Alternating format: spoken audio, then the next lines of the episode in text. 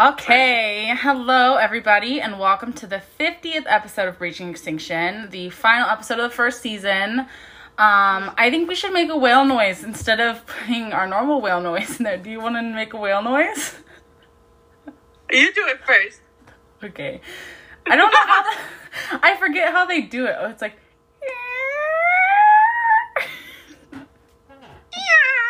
that was so good. That, that was so good. That's like pretty much on point, I think. Um, but I have Ellie here because Ellie's awesome and we love Ellie and yes, and Peaches is in the room as well. Oh, God. Yes, Then we're we're definitely in for trouble. for trouble. Yeah, with you two, it's never not trouble. trouble with the capital T. Trouble for terrorism. Trouble for terrorism. Oh my god. Oh my gosh. So yes, um we are here to talk about whales. But anyways, how's your life? What's new? Update us. What's Life's the tea in good, Ellie's good. world? Uh, yeah. Um, get battening down the hatches for winter. Mm-hmm. Uh, um, yeah, we're starting to see that time of year where we shut down trips because of gale force winds. So that was that was yesterday for me. We were Um, supposed to go out, and then it was like 25 knots everywhere, and so we uh, we didn't go out. So that was fun. Um, That's a bummer. and then I was looking at the app today, and I was wondering to myself, where are the residents? And then uh, they were out by Sooke, which is west of Victoria, and uh, they must have come in yesterday at some point. Maybe not quite as far as the San Juans, but but then they flipped and they went back west, which was rude of them. Disrespect. The blatant disrespect of them, honestly. Who do they think they are? Like they need to be mindful of your schedule. It's just it's selfish. Right. And we I thought they were empathetic. God. Oh my god. I'm sure they'll. I'm sure they'll come back. Yeah. It's that time of year where they're following the uh, the chum salmon down to Puget Sound and Hood Canal. So Yeah. that's uh, it's pretty exciting for people down in like Seattle Yeah. and uh, Whidbey Island. Yes. So That's exciting for them. I guess they deserve some whales too, whatever. It's fine. I suppose They're not Ellie's whales, I guess. that would be that would be ideal, but you know, yeah. then they wouldn't be wild and we wouldn't love them as much. That's that there it is. There it is. Yeah. Um that's a little bit sad that you guys aren't going out as much. Do you guys run all the way through winter or Yeah. That's awesome. Yeah. So Yeah. uh, usually it's like weekend trips, but if people book enough, we'll we'll go out whenever. That's awesome. they book on the weekends, so. Yeah. We're like pan- in the same No. boat. Sorry, what was What's that? Sorry. I said, with the pandemic, you never know. Yeah, that's kind of my thought cuz like I moved here last year and like January through like Feb- January February was like pretty much dead and then March it started to pick up and then COVID. Um but like I was told that like December would be dead, which is why I didn't move down here until after that and so I'm curious as to what it's going to be like this year. But yeah, the other naturalist that I work with was like, "Yep, looks like things are starting to get real quiet after next week." And I'm like, mm, "Okay." That's what the that's that's what that's what the word is around here. So we're going down to one trip a day next week. So Oh my god, that's wild. you know, Anywho, well, Anywho. I like it's kind of crazy that we're here after 50 episodes.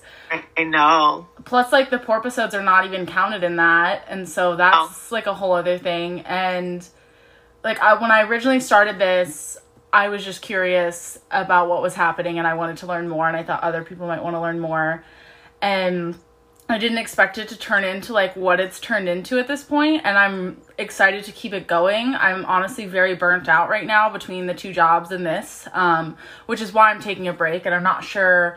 I would like to take like a month long break and then start up again, but I don't know if with the holidays if people are going to still want to interview during that time. Um, I, I think COVID has made everything weird, so this will either start back up in like a month or at the beginning of the new year, depending on interviews and things like that. But I also have some other things in my life I have to work on and you know uh, give attention to those things that have hard deadlines, not deadlines that I've made up. So yeah, but like I don't know, this has been crazy. Like, and I'm so thankful that you've been like a part of this journey too. And like I didn't expect this to turn into like what it's turned into.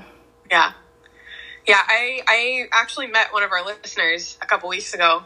Oh, nice. Like I've never met her before. I guess she's kind of like she's a a regular customer at Maya's Legacy. Nice. But talking to her and like I like I, I told her I think I follow you on Facebook or Instagram or something like that. And she's like, I do too. And you're like the you're the other gal from Breaching Extinction. I was like, you listen to that? Oh my god, that's yeah, awesome. it's wild. Oh. Yeah, yeah, it definitely is cool. And I like, there's a lot of things that have come out of this that I didn't expect, like, particularly friendships. Like, I have like three people in mind that like I wouldn't be like friends with if it weren't for this, like Gloria Krause and then the girls from the Ocean Lovers podcast. Like I just went down to San Diego to like snorkel with leopard sharks with them, and like that would have never happened if this didn't exist. And like that, I think is like one of the coolest parts. But I've also learned so much, and it's been like it's been a lot of fun, but it's also it's had its frustrations too because it's like very time consuming and it's like which I love doing what I do, but like it is a little bit overwhelming to constantly be thinking about an endangered species. Like I think since starting this project there has not been a day that I have not thought about the southern residents. And honestly there hasn't been a day that I haven't thought about them since I moved to Washington, but like in a different way, you know? yeah, yeah. It's I mean, it's bananas. It's I mean, I'm always thinking about them now too, but yeah, it's uh, it's a heavy topic for sure, and it's an emotional topic, and uh, I think that's why we got into it when we the way we did. I think so. And it's like that motivation, I don't know, to get something done, but like when the solution seems so clear. I don't know. I remember like in one of the earlier episodes I had said that like I had turned away from marine science cuz I didn't want to see what I loved die and like in a sense that is still true like and i but i also believe that we need to have hope um and i don't want to see what i love die but that's kind of why i'm in it now as opposed to like being scared of that thing it's like facing it head on and being like okay let's fight this with like science and education and like working with all these other people on like how we're going to do this um but yeah it definitely is an emotional topic and it has seemed emotionally draining up until this summer where we had a little bit of a turnaround with the babies. Yeah, yeah, super excited about that. And we haven't seen the L's in a while, but L seventy two Racer was pretty pretty preggers too. So oh my god, I've every time I see that that group of whales, I like have my fingers crossed. I was like, is there gonna be a baby? A little baby. And then there's some there's a K Pod whale who's pregnant too. We don't know who it is, but so I got my fingers crossed That's every time amazing. I see and it's just more motivation to keep fighting. I feel like the one thing that has like been surprising and frustrating is how blatantly obvious the solutions are to literally anybody who looks into this at all and the dams still aren't down. And that's just one solution that you know obviously there's like 500 solutions that we need to implement, but like an obvious big one. Yeah. And like I just don't like we just got to get them down and I don't know how we're going to do it. Yeah. Well, and it's really frustrating too because, like, you know, that is the big potato in all this is like salmon rehabilitation because that's the core issue. I mean, you can get rid of all the toxicants and all the vessel noise you want, but if there's no food, there's no food and they're still starving. I mean, at the end of the day, those are just exacerbating factors, and people get so caught up in those small potatoes. And we're going through it right now with uh, with um, the commercial licensing program uh, for whale watching, it, it- as opposed to a whale watching moratorium when the Southern Resident Orca Task Force was go- ongoing. The alternative was presented that hey, you know, we can just license the commercial whale watchers, which was a really good alternative. And I think it's important that you know we have a, a, a program out here, so not any any old Joe can come out here with his boat and not knowing what what he's doing. Yeah. But unfortunately, there have been some voices in that conversation that have still been pushing that moratorium. And right now, they're pushing for really, really ridiculously strict uh, rules about viewing Southern residents. You know, you can only view them like three months out of the year, you can only view them three hours a day, things like that.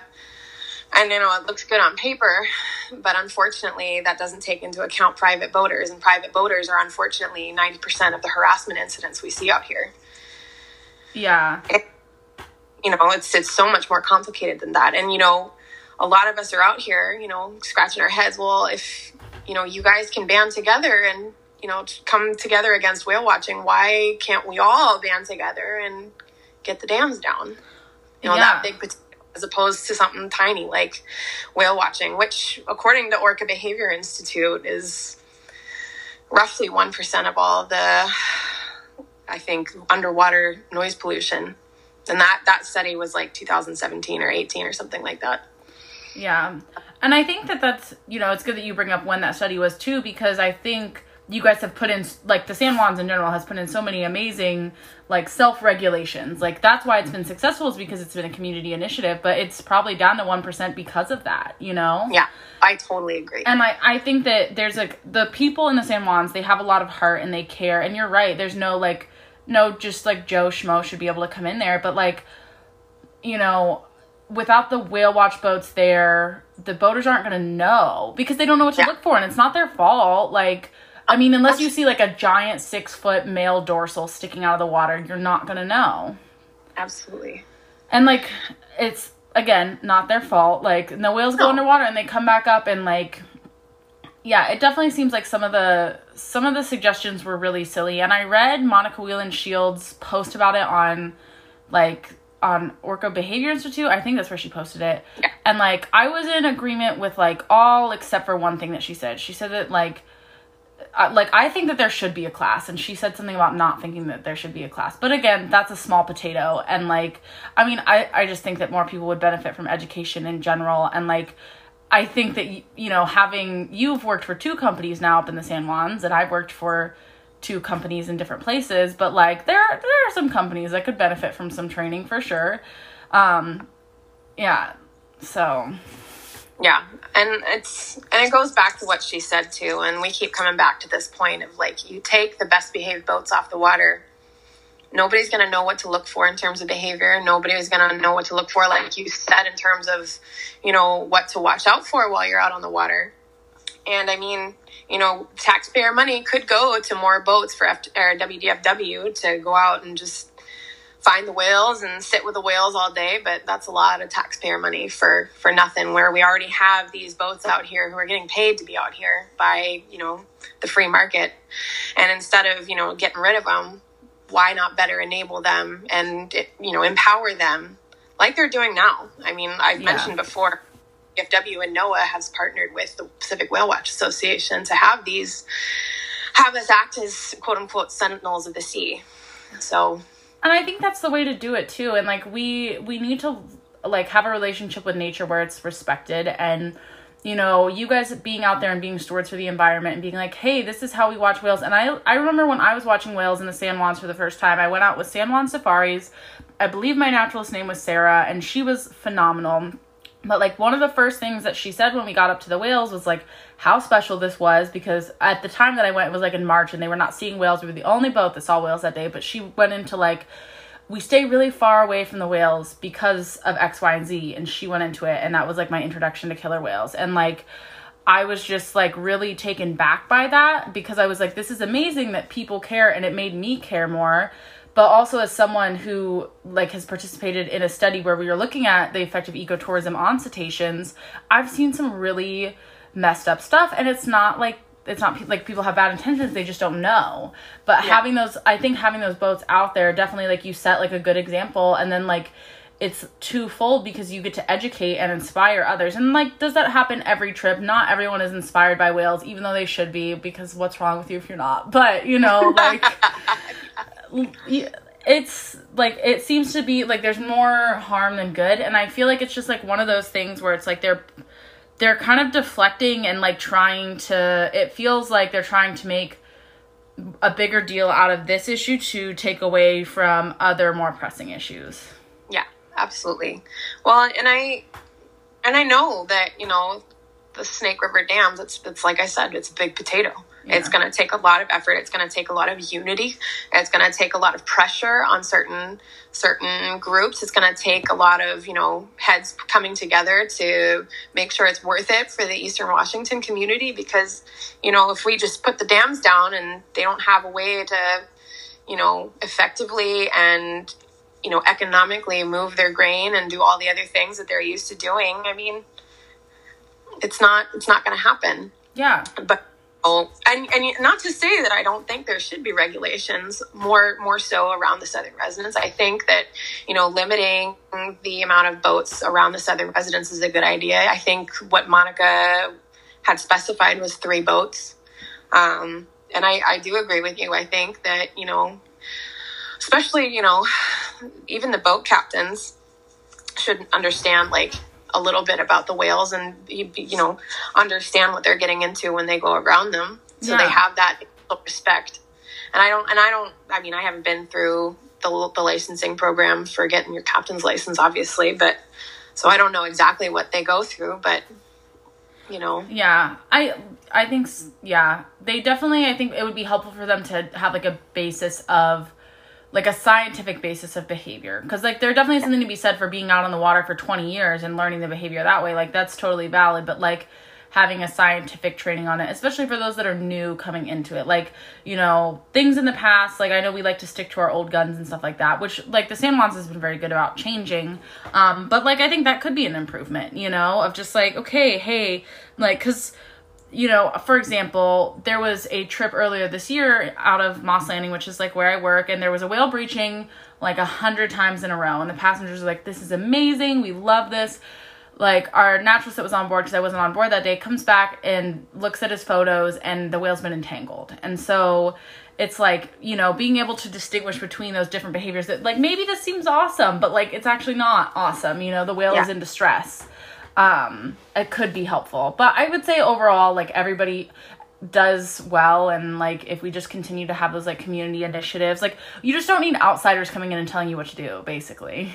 No. And i mean like if it was like 20 years ago if we were still in the 90s when people were uh, leapfrogging over each other and getting right on top of the whales it would be a completely different story. Right and unfortunately that's where a lot of the data is from when you know when they're citing well this happens here and you know this is why whale watching needs to get regulated but there's no there's no science that says anymore you know that that, that paints an accurate picture of what's going on up here mm-hmm. unfortunately and, and i i naively suggested well you know on our pacific whale app we we log every time we have a sentinel action where we flag down a boater and say, "Hey, you're going too fast," or "Hey, you're going, you're coming too close to the whales." Mm-hmm. But unfortunately, and it was pointed out to me that that's biased information because mm-hmm. we're the one logging it, and it's to our benefit to have that information.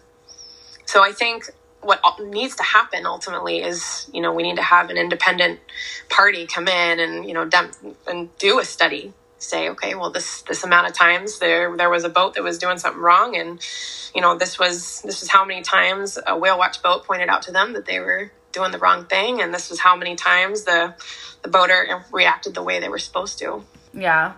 Which I think just mm-hmm. goes to to highlight the importance of social science and how that is so much needed in the field of regular science because while we, you know, have this information on how whales naturally behave, or you know how their behavior changes with the presence of boats it's that it's Erich Hoyt said it best it's not the whales we need to manage it's the people and understanding the psychology of the people and what they need is going to be the most helpful.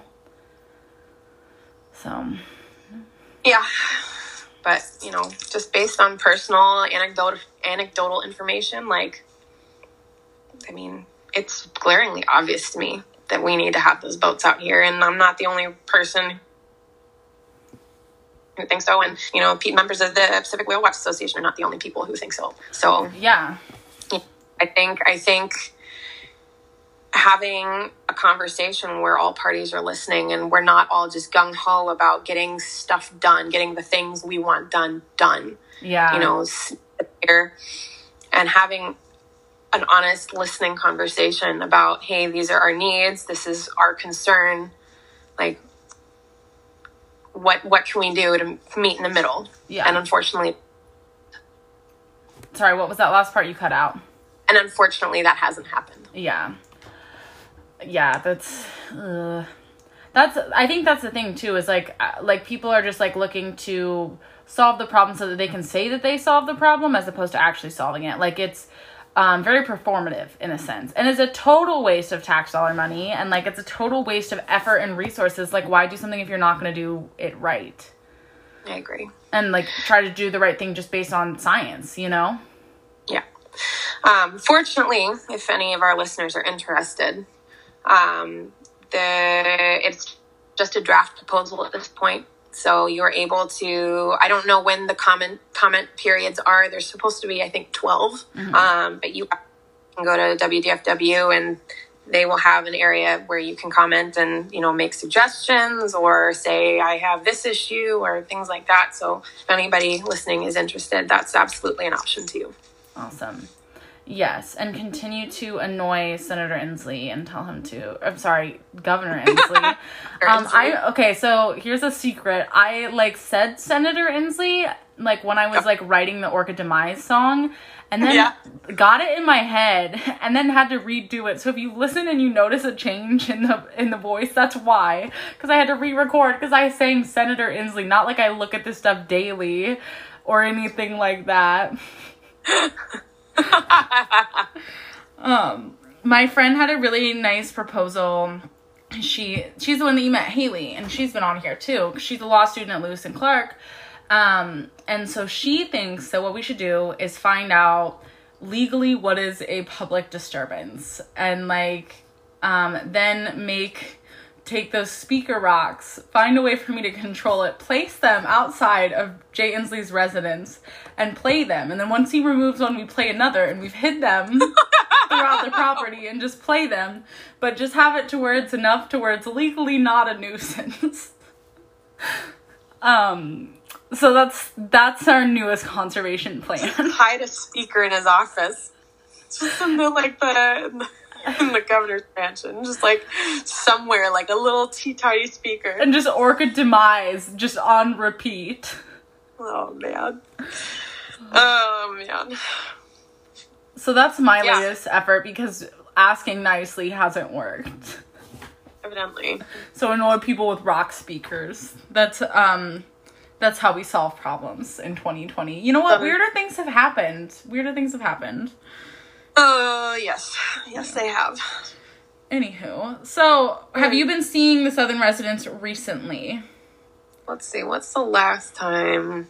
I was looking at my pictures yesterday. I can't believe I don't remember the last time I saw them. The last time I can remember seeing them, I think, was the last day of September. It might have been, it might have been last week. Were they doing anything? think, I think it was the last day of September because the, when they did come up to the San Juans last week, I was on Orcas Island.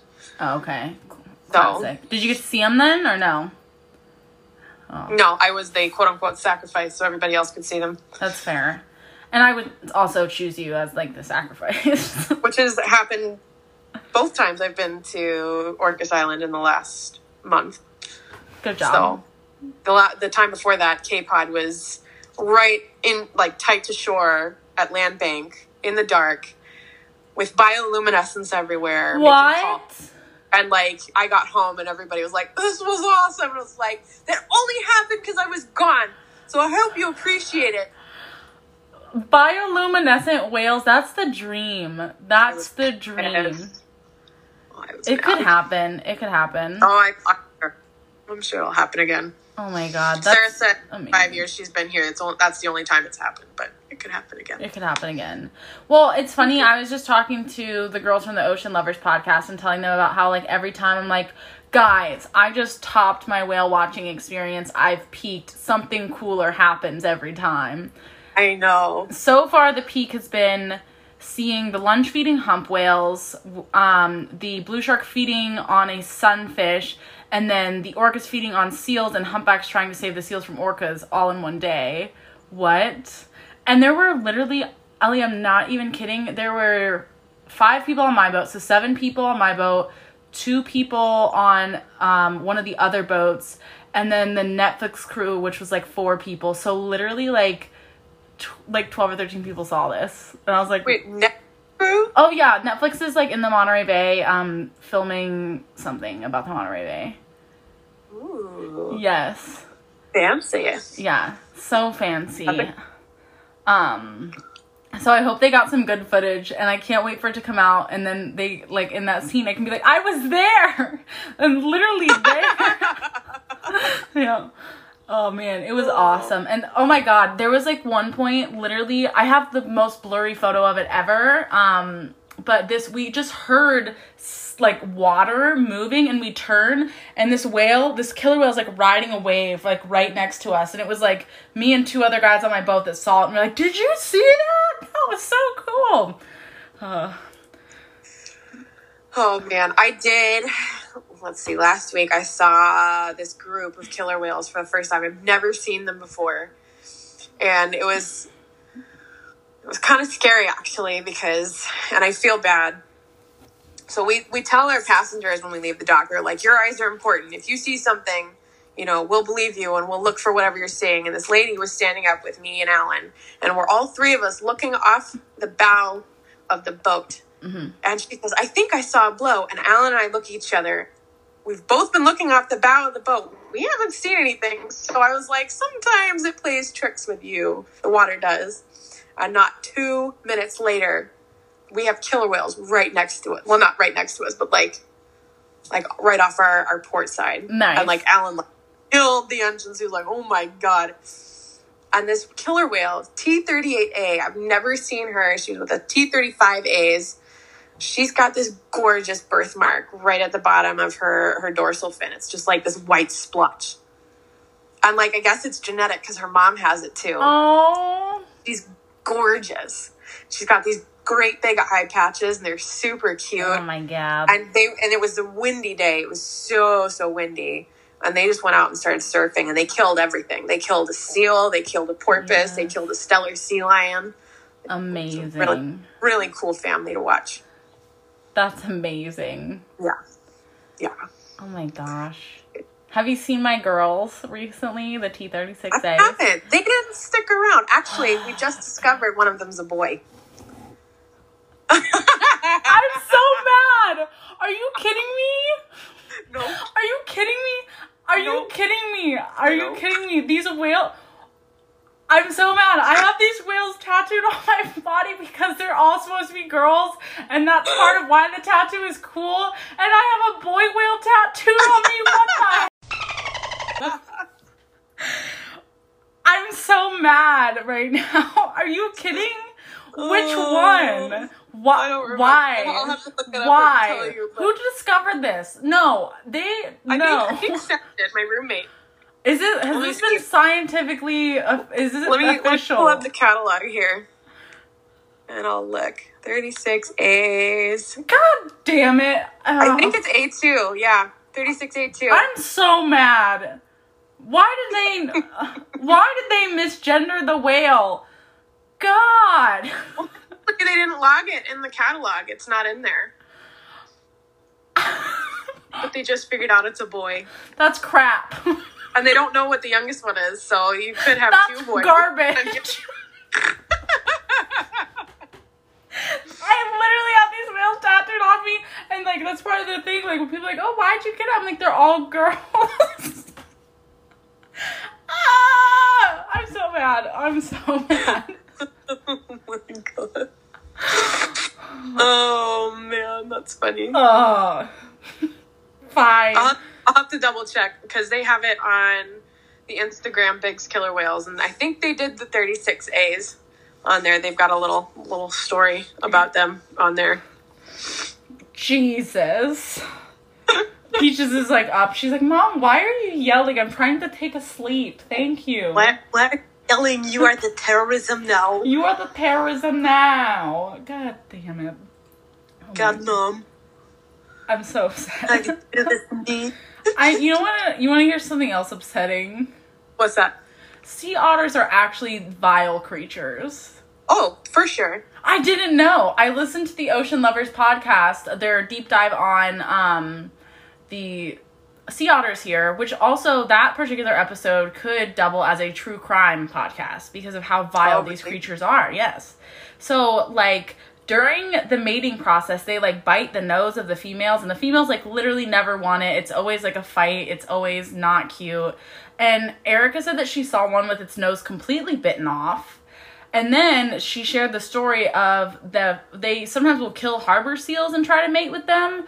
And they saw that uh, what you're shaking. I didn't know this. Why do I'm so like I need I Do not know about Ollie? about what? Ollie. No. Ollie is the there's the sea otter who lives at Race Rock Natural or Wildlife Preserve out, out by Victoria. Okay. And he's like by himself. He lives over there in that little preserve by himself without no other sea otters around. And apparently, being a, by yourself when you're a sea otter makes you crazy. So he kills river otters and baby harbor seals. And then when rigor mortis sets in, he tosses his way with them. Ew. Yeah, no, that's what she said is like she it killed it and then mated with it for like 3 days after it killed it. And I was like that's some Ted Bundy crap right there. Like are you kidding me? Like I'm so disgusted. I feel so betrayed because like on my tours I've been like Oh my god, these sea otters, they're so cute. They're like a symbol for the Monterey Bay. And then I go into like how they're a keystone species and why like they're important. And then I'm like, you disgust me. Like, what are you doing? Who gave them the right? Like that's so gross. Like that is I would like to look at a sea otter brain. You know, they're weasels, man. Like at the end of the day, they're weasels. Are and all- weasels are weird critters. Are they all like that? Are they all sh- I don't imagine all of them are like that, but the males certainly. There's a good Well, that's of that seems to be true for every species. oh my god. literally. Ugh. Which is a joke. This is a joke because I know I have male listeners and it's like it's kind of like that comment where like you know how like people get mad when you're like men suck and like then people Okay. feel like not all men. It's like I feel it's it's like when people like- tell me that white people suck, I'm not offended because I'm aware. No, you know what they're talking about. Yeah. You know it doesn't apply to you, and even if it does apply to you, you're growing, you're learning, and you're doing your best to not be that thing. Yeah. So if if you know that it doesn't apply to you, yeah. don't worry about it. And if it does apply to you, please please fix yourself. Do not act like a sea otter. We don't tolerate that anymore. yeah. We don't need our noses bitten off things. Literally. God. Those poor harbor seals. Harbor seals aren't even doing anything. They're just trying to live. They're just floating. They're just trying to eat snacks. They're doing their best. They're doing their best.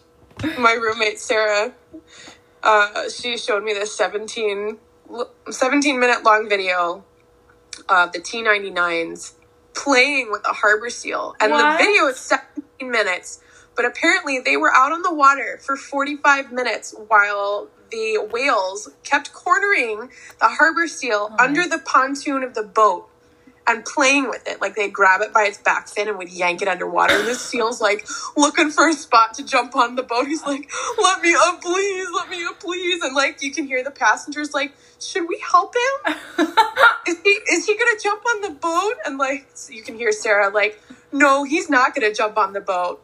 And like you know, she's trying to say it in a nice way, but she's like really in the back of her head is like, because I don't know what I'm gonna do if it jumps on the boat. And then this one lady's like, should we help it up?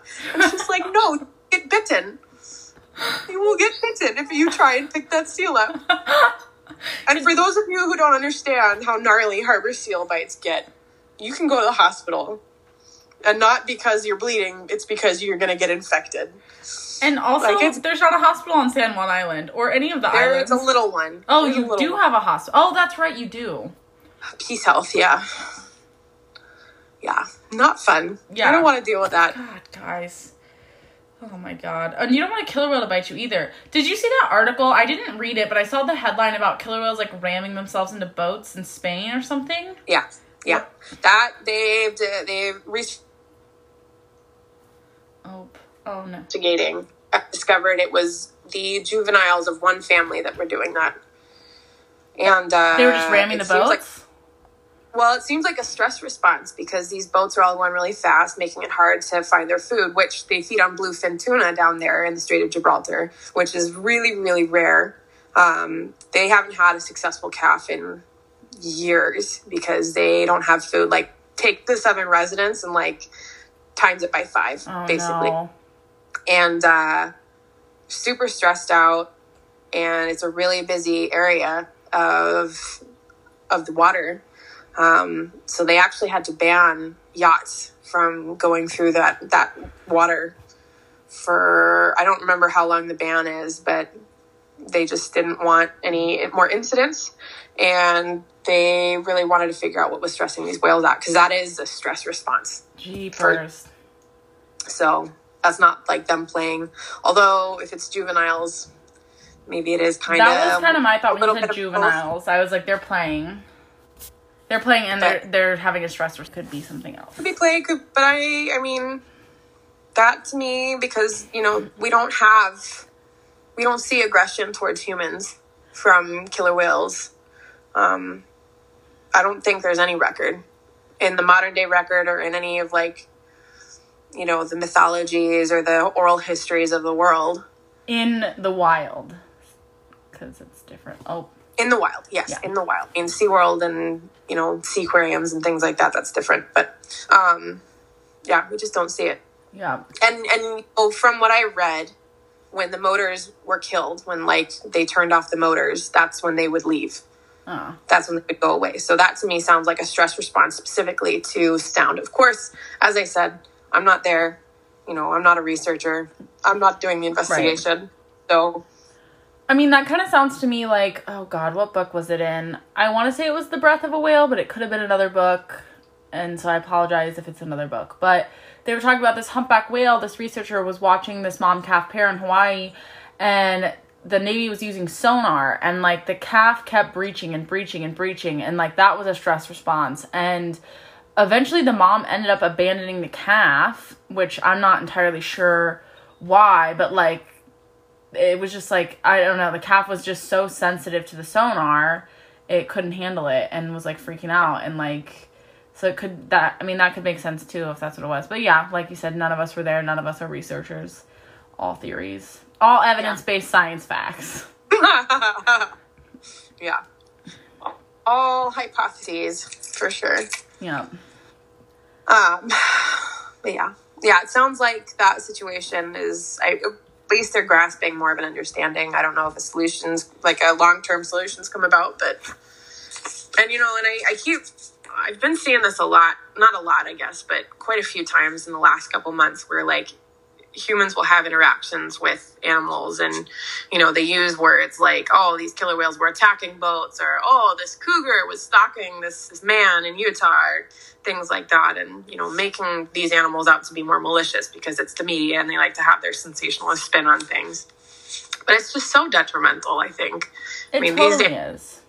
these animals are living in this world. They're just trying to do their best. They're trying to they're trying to survive and they're not they don't interact with us unless they need to. Yeah, and like I I think that's kind of again where like ego comes into it is like that like these animals are worthy of as much space as we are and like they are much as part of this planet as we are and like we should be able to live cooperatively and I think it's our ego that ultimately tells us that we need to dominate but also like you know, you're right that those animals are just in their environment, just trying to do their thing. And like, yeah, maybe you stress them out. Like, if a bear walked into your house, would you maybe have a stress response? Like, yeah, right.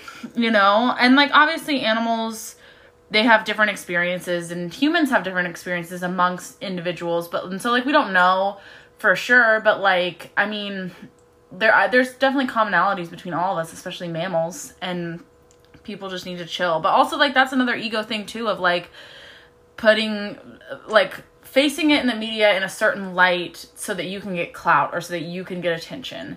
And yeah. like I feel like being like on this podcast or doing this podcast, like this is media in a sense, but like I have learned so much more about media and like interacted with more people that are into like media quote unquote and I see how flawed it is. And I do hate to be like a cynic or whatever, but uh, like so much of media is just it's all about attention or clout or likes or followers or how many people are going to read this article and it's like it's yeah. like it feels like with like there's very few places where it's about actually producing quality content because that you want to like doing it from a place to inform people or doing it from a place because that you love whales not because that you want like whatever you're going to get from being in the media um right. and it like that's like it's totally not fair because it is detrimental and so many people don't have access to wildlife in the same way that you and I do. Um, because that was a conscious choice that we made that we had to work very hard to if you want to have life around wildlife, you have to to dedicate and sacrifice so much. Um, and most people don't have that. So when they do have that interaction with wildlife, and that is whatever piece of media that they're being fed, it carries a heavy weight with the public. So like people, I don't know, there needs to be like some sort of entity that like checks facts, like that that's their job, you know? Like people shouldn't legally be allowed to post whatever they want. I don't know. Yeah, and I mean, get into like a lot of First Amendment shit there, um, but I I definitely think, I mean, especially nowadays with this election and the last election we had, there is a lot of spin and there is a lot of, you know, false falsehoods that are said. And, you know, sure, we'll allow it, but we need somebody out there prominent who can say, hey, I got a lot of clout around here and I'm calling bullshit. Like, that's not true. Literally. And I, I can point to my source right here, and you need to walk that back or you're going to lose whatever credentials or whatever. Yeah, I think so. Um, I just saw Jordan Lerma. He is like an Instagram influencer type person, and he like posted something about which influencers should I call out and tell to be more political. And then he made a big long post about how like influencers need to use their platform like for good. And like I've had conversations with him personally where he's talked about like specific like events or people or things like that where they haven't done that and like that's one of the qualities I really admire about him is that he'll call people out on that. And like we need more of that. And like that's a prime example. And that's such a hard thing to do. Like that is such a hard thing to do. Yeah, it is. And I mean, I'm, and I'm sure it's especially hard when it's people that you ultimately otherwise would agree with too. But yeah, fortunately, like people need to be checked, and we we've kind of in this day and age have gotten sensitive of calling each other out and saying, "Hey, I love you, but this is wrong." Yeah, you know, we don't hold each other accountable anymore. Because and everything is like why people gotten away with a lot of the stuff that they've done. Yeah, for sure. I think it's just like people are I don't I don't know why, I guess we do it. And I think it's maybe like a fear of calling people out. It's like a cancel culture. Like we don't need to cancel people, just like learn, grow, move on.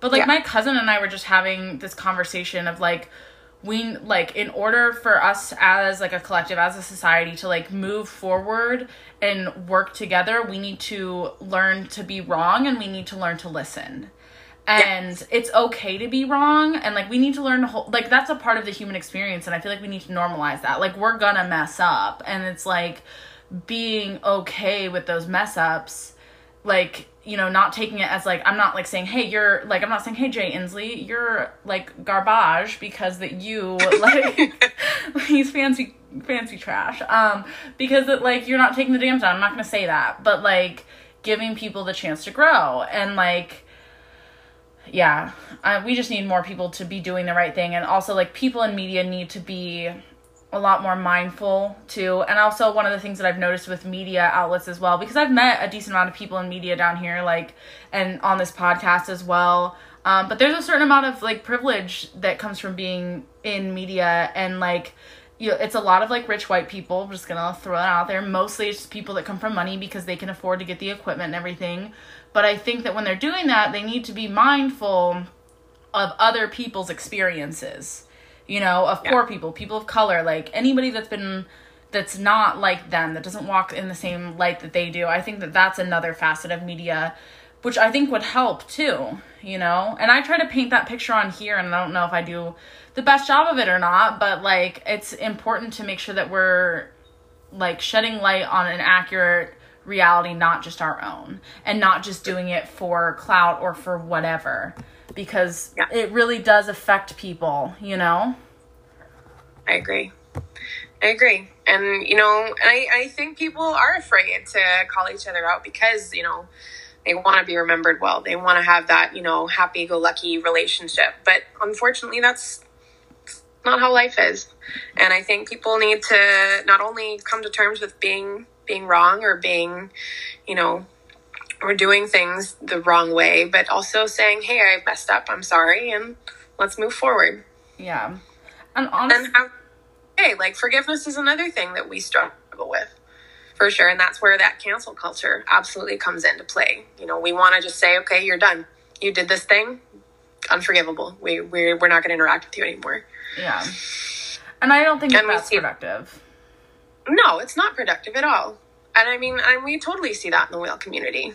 And I mean, you know, Monica talks about it in her book. And at the end of the day, it's, you know, we gotta, these whales are only gonna get saved if we can set all those things aside, admit to having pride or admit to being wrong or admit to mistakes and things like that. And, you know, again, the whales are worth it. They literally are. And Brittany Jandik brought that up too because that was pretty much like her thesis was like all these anthropogenic things are impacting the whales. It's like human problems that are getting in the way of the whales and we have to band together.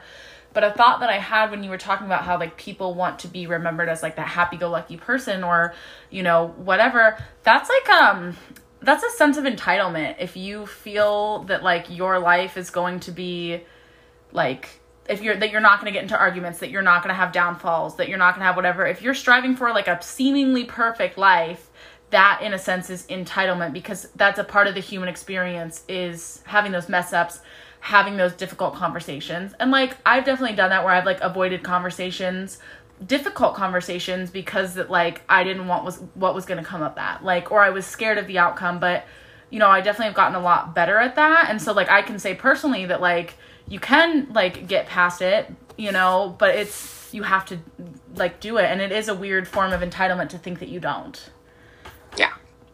Agreed. Yeah. Agreed. anywho we have to save the whales dude i'm so sick of it I'm ready. I'm ready for these whales to be saved. dude i will go take the dams down if like inslee called me and was like hey i'll give you the tools if you physically go like spend the next 10, 10 years removing them yourself i'll be like well i need some I- help will remove the National Guard. I will turn the cameras off. Just go in there with some C4 and I won't say anything to anybody. Exactly. Literally.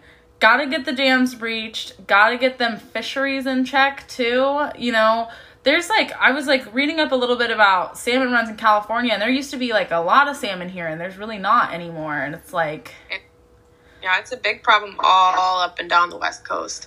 I was reading the other day uh, the Hood Canal up here in the in the Salish Sea. They're actually like seeing a rebound on their chum numbers. that's awesome.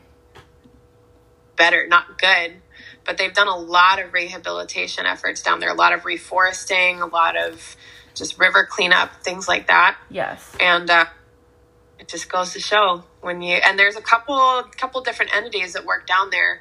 One of them is Hood Canal Salmon Enhancement Group, and that actually I applied for a job there, and I almost got it. I was like the top three people, and uh, but I didn't, and that's how I ended up being up here. And I'm glad. And I'm I'm so glad you ended up in Washington. but like Right where but, you are. like well they're in they're in washington too Yeah. but like they're uh what was i gonna say but like they're working together with other entities down there like just like hey we like the salmon you like the salmon let's do something about it and That's it's like it's so easy See, that's the thing is like there is science that backs that. Like Lindsay Hooper, she was on here before. She's a good friend of mine. Love her to death. She um, did her thesis on like NOAA compliance um, regulations around bottlenose dolphins in Sarasota, and what she found was that like when she was studying the different like dolphin smart regulations and everything, it was like communities that work together succeeded. And the San Juan Islands is a really good example of that. But they're also a good example of when we don't work together when we're not succeeding. You know. Yeah. Um, but that's the thing is like we need community based initiatives and like science backs that and like we need to not shame people and science backs that and it's like this is why social science is just as important as the physical science and we need to like we need to work together and like put the ego aside and like literally at the end of the day like I just like you need to think about what are your values what is important to you and like when you die, is it going to be more important somebody's opinion of you or whether or not you helped whales? You know? yeah yeah Literally. So, yeah. I mean, and I get that it's hard too. And I've even like felt vulnerable like doing this podcast because I definitely say some things on here and, I, and you've said some things on here that maybe people don't agree with. And like, we're to disagree. Everybody's to have different perspectives, but that doesn't make anybody bad, you know? for sure Anywho, but this has been a wild ride, and I'm glad that like I'm really thankful that you were a part of this journey and that this has continued on for like 50 episodes. And I'm excited for it to continue in the future too. I'm also really excited to take a break because I'm so incredibly burnt out right now, which I hate to admit because I like to like, you know, be ambitious and stuff, but you yeah, you need breaks. Um Yeah. I I'm very thankful to have been included in this for sure. It's been a lot of fun. I've met some cool people. You and I have strengthened our relationship through it as well, I think. I think so. Yeah. Yeah, it's been a lot of fun. Yeah. And uh but yeah, you you got some cool projects coming up that uh need your attention too. yes. So, uh, fingers crossed for all these projects. Um but yeah, I mean, and I like I do want to take this time to thank everybody that's been a part of this, and like everybody who I've gotten to know through social media or like chatted with, um, and like especially PNW protectors because like Snow and Sai, like Snow is on the on Instagram all the time. She's just like a constant like inspiration of like we're getting things done. Like she's a motivator and like she said some really kind things and like uh, uh, special thanks to all the people at Co-Extinction too like especially Tori and Gloria, like absolutely adore those girls. And then, you know, the girls at the Ocean Lovers podcast, while they're not like Southern residents, I'm like people, I'm just very thankful for their friendship. But like every single person that's been on here has like made an impact on my life personally and like has been an inspiration is, and is part of why like I keep fighting for this and why I keep holding on because it's easy to give up because it's a big problem. And it's there are some days where I'm like, this is too much. But like there's so many amazing people that are a part of this which is why it's so beautiful. I've never seen so many people come together for whales. Like we will get we will these whales will be okay if we continue you know? Yeah and so yeah just thanks to everyone who's been a part of this and to everyone who's listened and to anyone who shared this with anybody else and just keep pushing for the whales because we'll get there and if you have any questions in the meantime, please email me because more than likely I will be deleting social media between now and then because I gotta focus on some other things. But um yeah, thanks for being a part of this. Thanks for listening. And thank you, Ellie, again for being a part of this too. This has been a journey for sure. Thank you. Yes. Do you have any final words or thoughts for anyone?